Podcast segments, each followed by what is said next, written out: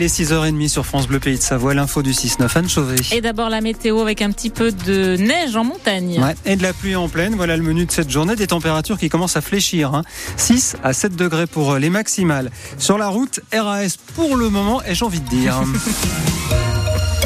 Oui, parce que ça fait partie des, des, samedis où il vaut mieux rester chez soi. Oui, ou alors visez juste. Hein, avec euh, la fin des, des, vacances, la circulation sera chargée dès ce soir dans le sens des descentes des stations. Et demain, la journée est rouge en Savoie entre 8h et 14h. Et la préfecture appelle à la prudence. Euh, des pluies verglaçantes et des chutes de neige sont annoncées à partir de la fin d'après-midi et jusqu'à demain. Et dans le sens de la montée en station, là, en revanche, les prévisions de trafic sont fluides. Un accident grave hier après-midi en Maurienne sur la route entre Villarambert et, le Corbier. Une voiture a fait une chute de 50 mètres dans un ravin.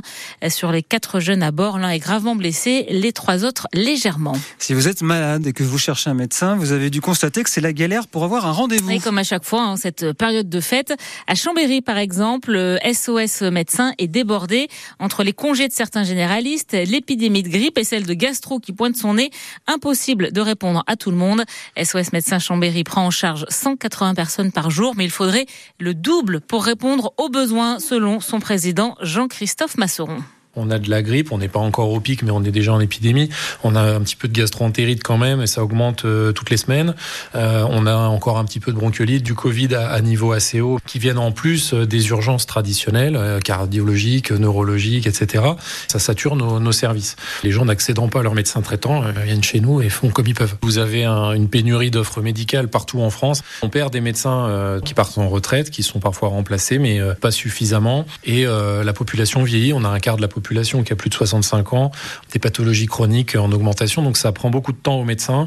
On a surtout hâte que la tension sur le système de santé euh, diminue un petit peu. C'est assez tendu depuis les années Covid et ça va l'être encore pendant pratiquement une dizaine d'années.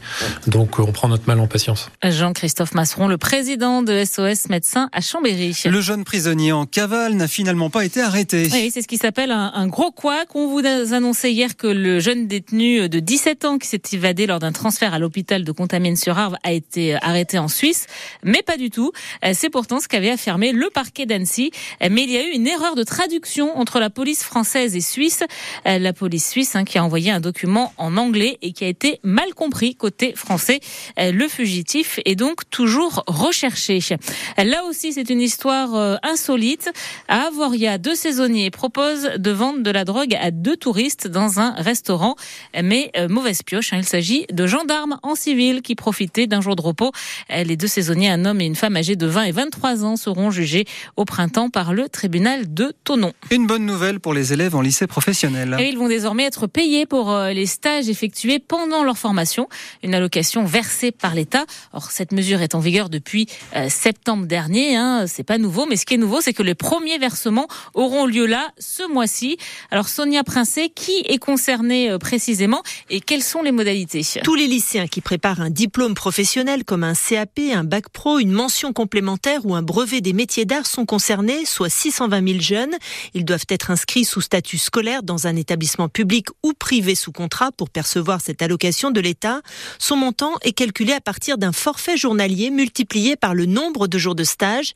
10 euros par jour en première année de CAP et en seconde bac pro, 15 euros par jour en deuxième année de CAP et en première, et 20 euros pour les terminales bac pro. Ce qui représente donc entre 50 et 100 euros par semaine de stage. L'argent va directement dans la poche du lycéen, l'allocation est non imposable et elle est versée en priorité sur son compte bancaire, y compris s'il est mineur, à condition que ses parents donnent leur autorisation par écrit. Si ce n'est pas le cas ou s'il n'a pas de compte, elle est payée au représentant légal. La mesure est rétroactive pour tous les stages depuis la rentrée 2023. Elle est très attendue par les jeunes qui sont en majorité de milieux défavorisés. Plus d'un lycéen sur deux en filière professionnelle a des parents ouvriers ou chômeurs. Et sur les trois années de son cursus jusqu'au baccalauréat professionnel, eh bien, un élève pourra ainsi euh, recevoir jusqu'à 2100 euros. Demain, on remet ça. Alors, avec cette fois la galette des rois. Ouais, demain, c'est l'épiphanie. Hein, et avec l'inflation, vous vous demandez peut-être si vous allez payer votre galette plus cher. Euh, Benoît Etalaz est le président de la Fédération des artisans boulangers pâtissiers des Pays de Savoie. Et selon lui, eh bien, les clients ne devraient pas avoir trop de mauvaises surprises. Moi particulièrement, je suis resté au même prix que l'année dernière. J'ai les collègues qui ont sensiblement resté à peu près dans les prix qu'ils pratiquaient l'année dernière. Je dirais que pour une 8-10 personnes chez un artisan, il faut compter entre 25 et 30 euros. Les prix en fait euh, avaient beaucoup augmenté l'année dernière et cette année n'ont pas forcément beaucoup bougé. C'est toujours un petit peu compliqué, mais bon, ça c'est quand même stabilisé sur l'ensemble des, des, produits et au niveau de l'énergie, on sait un petit peu plus où on va. Après, bon voilà, il y a toujours l'inflation. Euh, je veux dire, les clients ont aussi un, un pouvoir d'achat un petit peu en baisse. Donc, bah, vu qu'on est quand même des magasins de proximité et des magasins où on, vient quasiment tous les jours, c'est sûr qu'on est forcément impacté. Mais sinon, voilà, les clients sont au rendez-vous. Les gens sont quand même gourmands et je pense qu'ils répartissent un petit peu les week-ends pour inviter un petit peu tous ceux qu'ils n'ont pas pu voir pour la nouvelle année.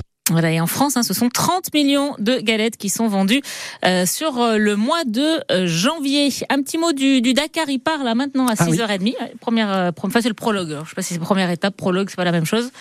Euh, ça se passe où le Dakar? Eh ben pas à Dakar. Eh ben non, en Arabie Saoudite. Ah ouais. Et on sera avec Gerlin Chichrit hein, tout à l'heure dans le journal de 7h, le Savoyard qui participe à son 13e Dakar. Parfait. Voilà, moi j'ai fini. Ah bon? Vous voulez qu'on rajoute autre chose Vous ou... pas parler de la, la, galette des rois, non C'était pas prévu? Bah c'était fait là. On ah vous l'avez fait, Oh là, oh, mais oh j'ai complètement oublié.